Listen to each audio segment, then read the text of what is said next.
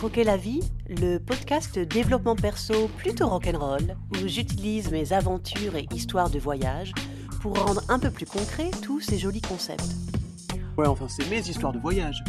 Non, Mimi, ce sont nos histoires. On est la même personne, je te rappelle. C'est juste que c'est toi qui racontes parce que, bah, t'es plus drôle. Mais le contenu organisé, réfléchi, recherché, c'est moi. Ouais. Croquer la vie, le podcast pour ceux qui veulent embrasser toute leur personnalité et qui aiment les histoires rocambolesques Et croustillant. et croustillantes. Eh mais euh, c'est pas un peu chaud le côté schizo dès l'intro? Non, écoute, euh, comme ça les gens savent. Oui. Puis on a une excuse, on est gémeaux. Ouais, t'as raison. Épisode 4 Glande pinéale et illumination. L'illumination.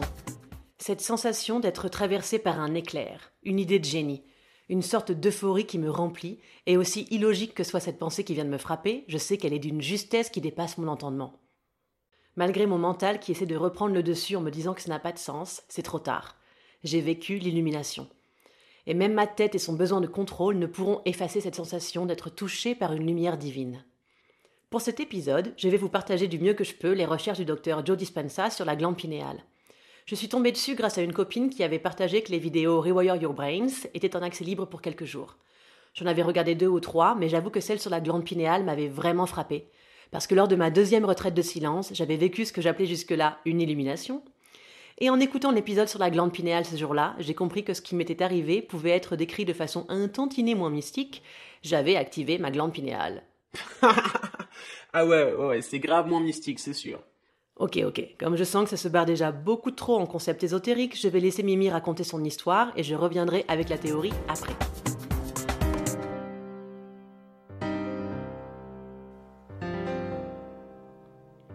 Cette histoire, ça se passe en Thaïlande en 2017. C'est la deuxième fois que je suis en Thaïlande, mais il y a quelque chose de particulier cette fois. Je voyage avec quelqu'un. Ce quelqu'un, c'est le prince de Perse, qui est donc euh, l'homme de ma vie maintenant depuis 4 ans et demi. Mais toujours est-il qu'en 2017, ça fait déjà 3 ans qu'on se connaît, euh, mais c'est juste, c'est mon amant californien, quoi. C'est celui, je le vois quand je passe en Californie, on s'éclate, c'est toujours des, très bons moments, mais euh, je vois, j'imagine rien de plus entre nous. Mais bon, quand même, quand il me dit qu'il a envie d'aller voyager en Thaïlande, que ça lui ferait plaisir que je voyage avec lui, moi je me dis bon, je sais pas, puisque j'avais toujours voyagé que toute seule, et que c'est vrai que je ne suis vraiment pas douée pour les compromis. Voilà, j'adore faire ce que je veux quand je veux, tout le temps, et de ne pas avoir à euh, consulter quelqu'un avant, je trouve que c'est bien plus pratique.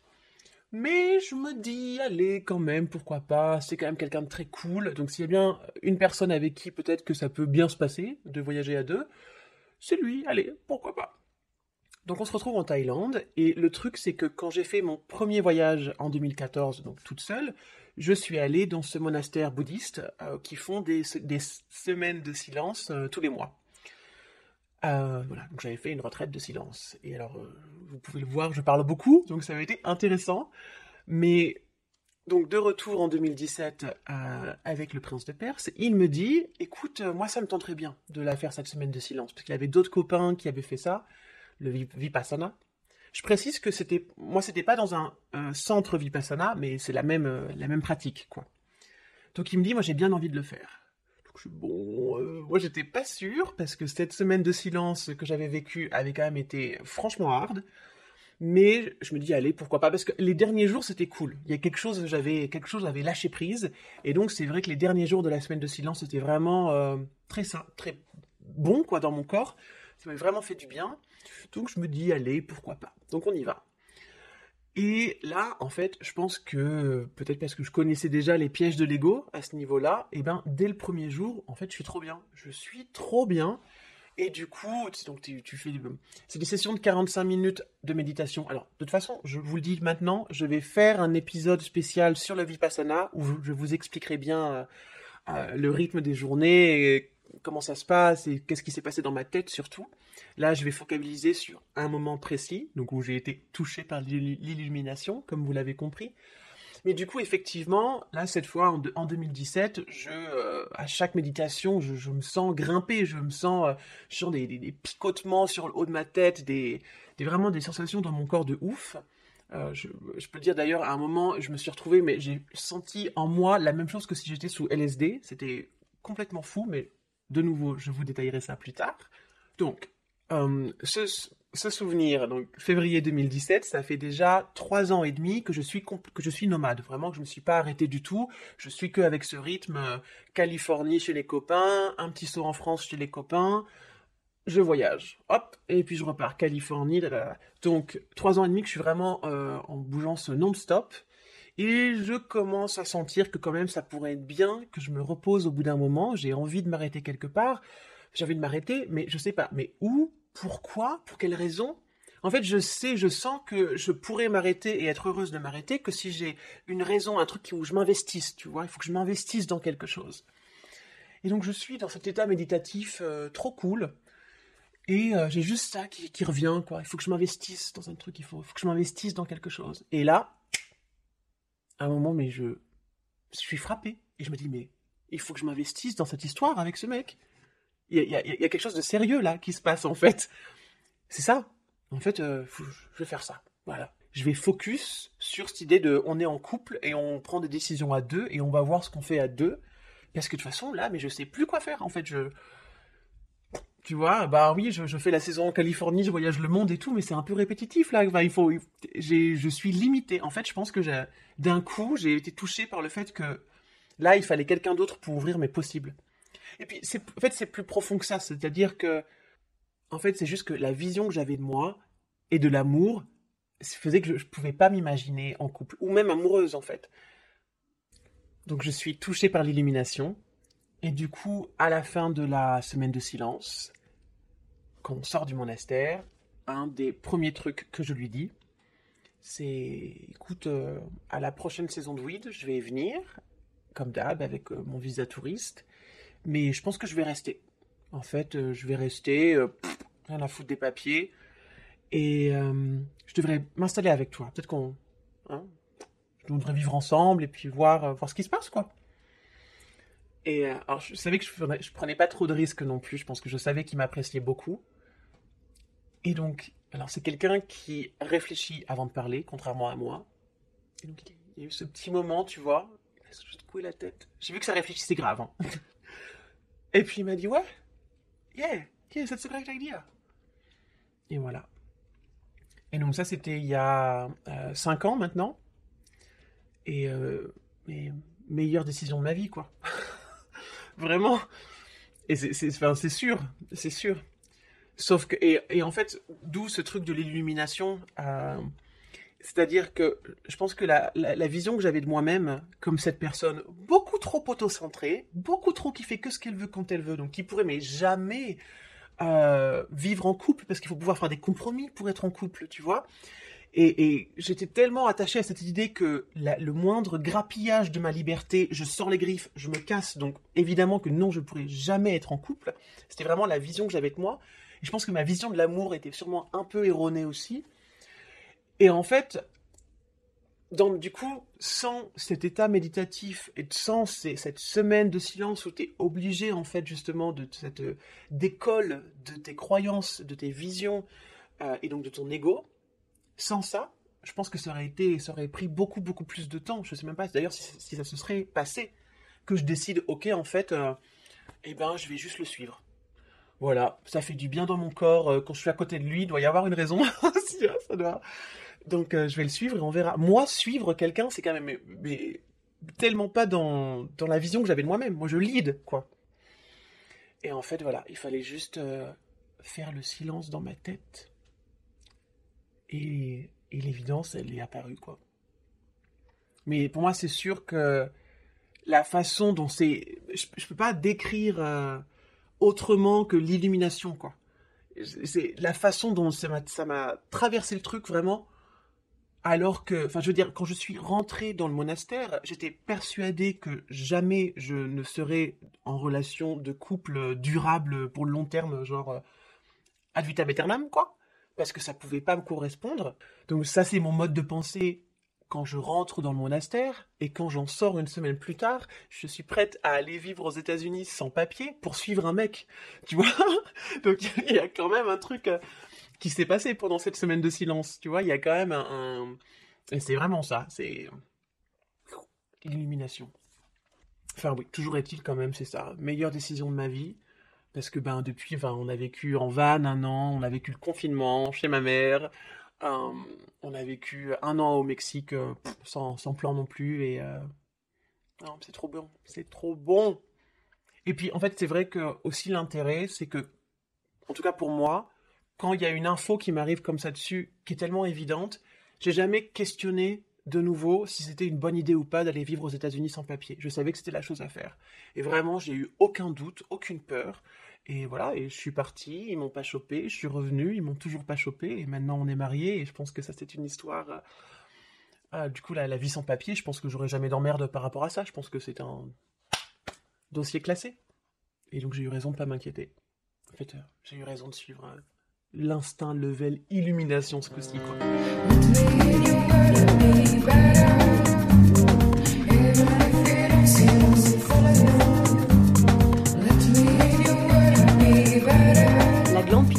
Pour ceux qui ne savent pas, c'est cette petite glande dans le cerveau qui fait genre la taille d'un poids, mais qui a un rôle super important. Notre cher Descartes l'a qualifié du siège de l'âme, ce qui n'est pas mal ciblé venant du mec pour qui on a créé le mot cartésien, mais les Védas et du coup tous les hippies qui se sont nourris de la culture indienne par la suite ont une autre image. Cette glande pinéale, c'est notre troisième œil, notre porte vers le spirituel. Dans la vie de tous les jours, le rôle essentiel de cette glande pinéale est de sécréter la mélatonine, en synthétisant la sérotonine. La sérotonine, c'est cette fameuse molécule qu'on appelle l'hormone du bonheur. Et la mélatonine, c'est ce qui nous relaxe et régule notre sommeil. Et comme tout ça est super bien fait, la glande pinéale réagit aux infos venant de la rétine. Quand la lumière baisse, elle produit de la mélatonine. Genre nuit égale dodo. Logique. Mais ce que Joe Dispenza a remarqué, et sûrement d'autres, hein, je ne suis pas devenu une pro de la recherche sur la glande pinéale non plus, c'est que la glande pinéale réagit différemment lorsqu'on est dans un état de profonde méditation ou lors d'exercices respiratoires particuliers. Je vais essayer de vous expliquer le truc, mais je rappelle, j'ai fait un bac L, euh, les sciences, c'est, tu vois, c'est, pas trop ça pour moi, quoi. Donc, la base, c'est que nos pensées provoquent des réactions chimiques dans notre corps, ok? Le truc, c'est que la plupart de nos pensées et émotions sollicitent le système nerveux du bas de notre corps. Chez les Védas, on dirait les trois premiers chakras qui sont ceux de la survie, nos instincts les plus primaires. L'alimentation, la reproduction et notre capacité à répondre à un stress.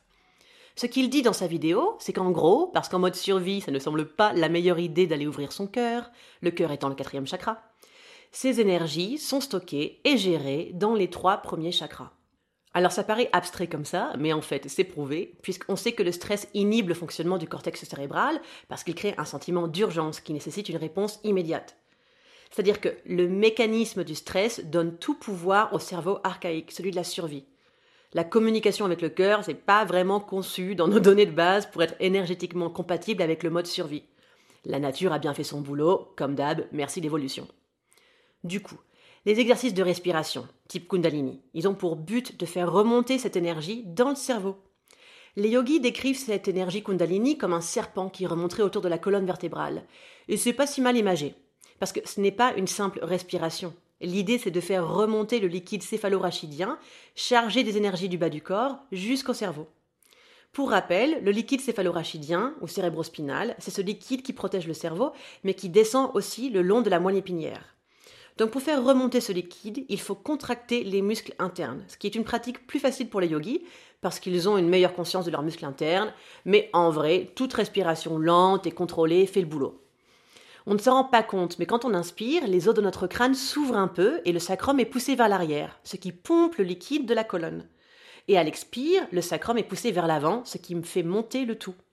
La respiration crée une vague en gros.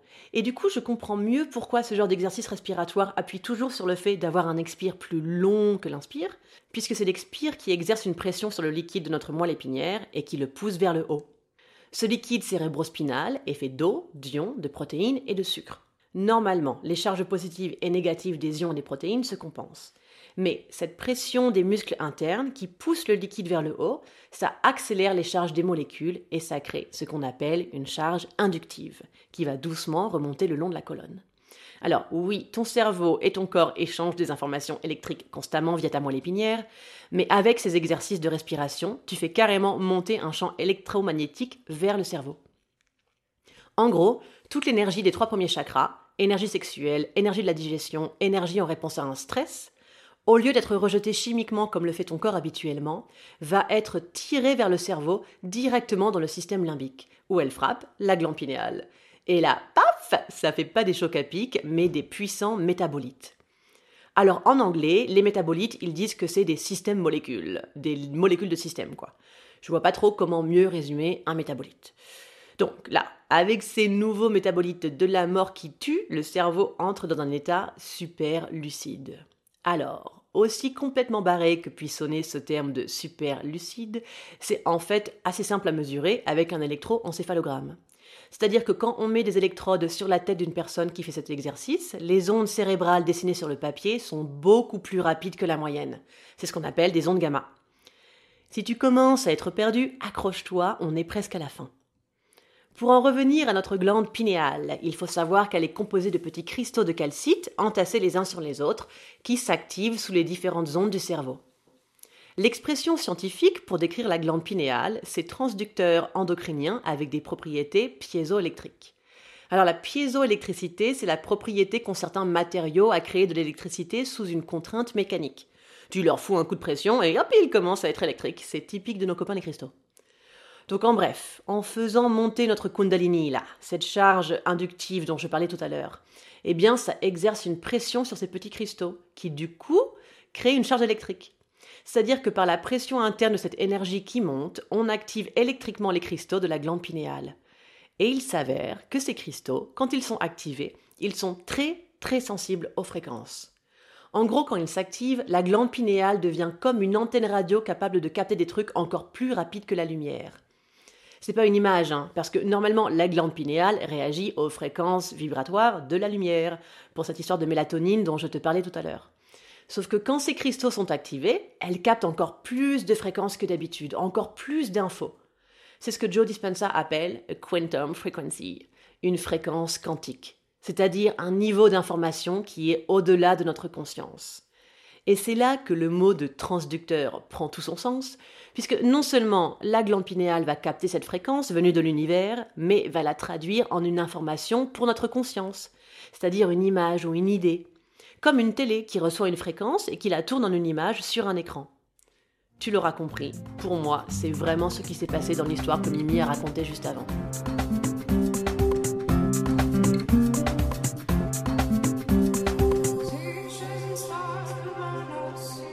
Voilà, je précise aussi que Joe Dispenza va plus loin dans ses études, montrant que ce genre d'exercice peut amener la glande pinéale à synthétiser la mélatonine en une autre molécule, la diméthyltryptamine, plus connue sous le nom de DMT. Mais comme je pense que j'ai donné assez de noms bizarres de molécules pour aujourd'hui, je vais m'arrêter là, mais je mettrai le lien d'une vidéo dans la description du podcast où il explique exactement les trois synthèses chimiques par lesquelles passe la mélatonine pour devenir de la DMT. Bon, c'était peut-être beaucoup d'infos d'un coup, mais c'était super important pour moi de partager ça, parce que vraiment, le jour où j'ai écouté cette vidéo, d'un coup, j'ai compris ce qui s'était passé dans ma tête durant cette semaine de silence.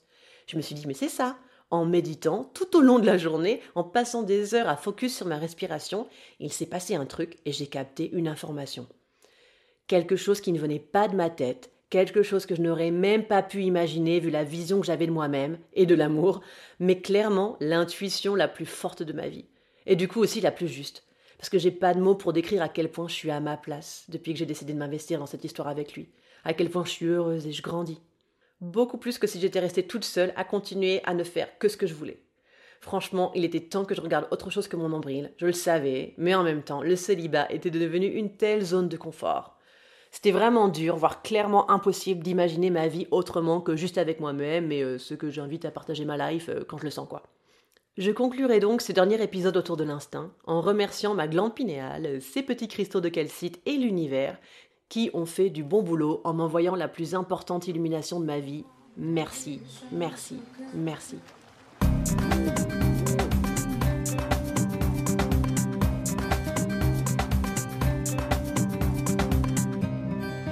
Croquer la vie, c'est fini pour aujourd'hui. Je sais pas si ça t'aura donné envie de commencer la méditation, mais je peux te dire, j'ai hâte de refaire une semaine de silence un de ces jours.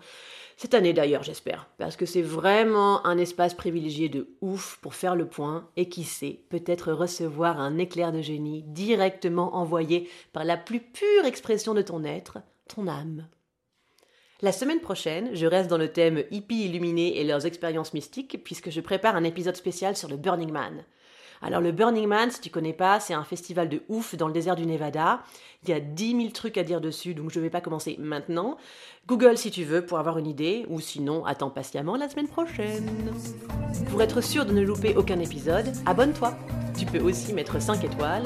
4 non c'est quoi ce truc du 5 étoiles? Genre, euh, quand tu danses et t'as un chapeau dans la rue, tu dis Ok, si ça vous a plu, mettez-moi 5 euros. C'est un peu abusé, non? Donc tu peux mettre 5 ou 4 étoiles, et tant qu'à faire, en parler autour de toi. Donc j'y pense aussi, si t'as des questions par rapport à Burning Man, pose-les-moi sur le compte Instagram du podcast, Croquer la vie podcast. Tu peux aussi suivre mon compte perso Malika pour suivre ma vie de nomade et l'actualité de mon livre. Merci à Louis pour la musique du jingle et Zam pour la musique des épisodes. Je te souhaite un lundi lumineux.